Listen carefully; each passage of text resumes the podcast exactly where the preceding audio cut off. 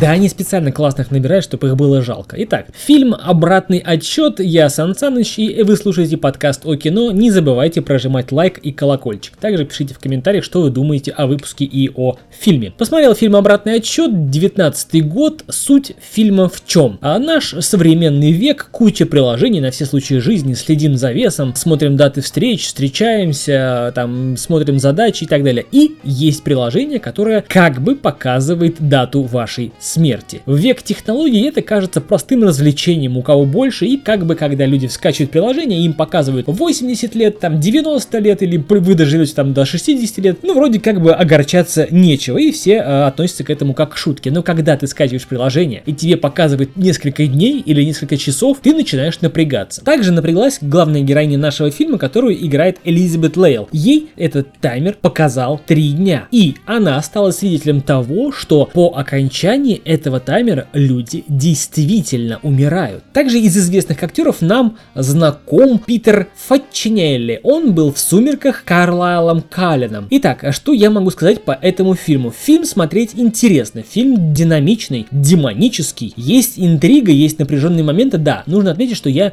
ну, не любитель, не профессионал ужасов. Просто я очень впечатлительный и меня, в принципе, очень просто напугать. Но этому фильму меня напугать не удалось. Хоть фильм и относится к жанру ужасы и триллер, ну, я бы сказал, что это просто страшный триллер. Ужасы, ну, такое, знаете. Больше всего меня в фильме пугало этот самый телефон, этот звонок предсмертный. Ну, не будем спойлерить. Итак, в общем, смотреть по времени не напряжно, а полтора часа оптимально. А смотреть не скучно, кино не затянуто.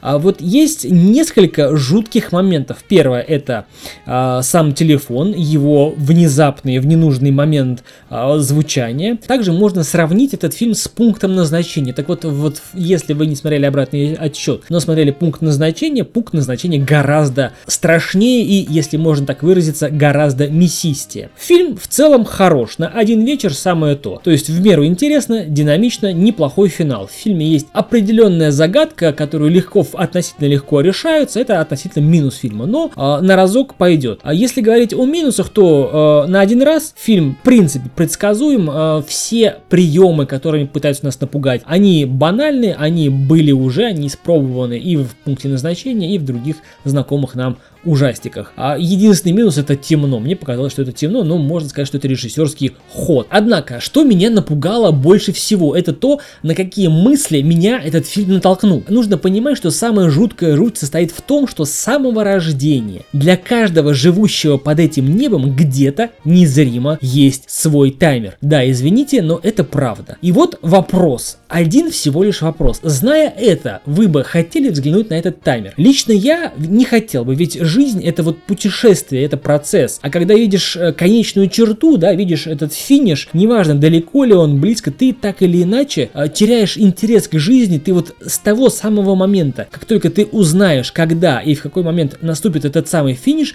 ты вот с этого самого момента, как только ты узнаешь, начнешь готовиться к этому финишу. Подсознательно. Это был подкаст о кино, это был Сан Саныч с размышлениями о фильме «Обратный отсчет». Пишите в комментариях, что думаете и хотели бы вы узнать свой обратный отчет. Кстати, в интернете есть приложение с таким же точно названием. До скорых встреч, друзья. Пока.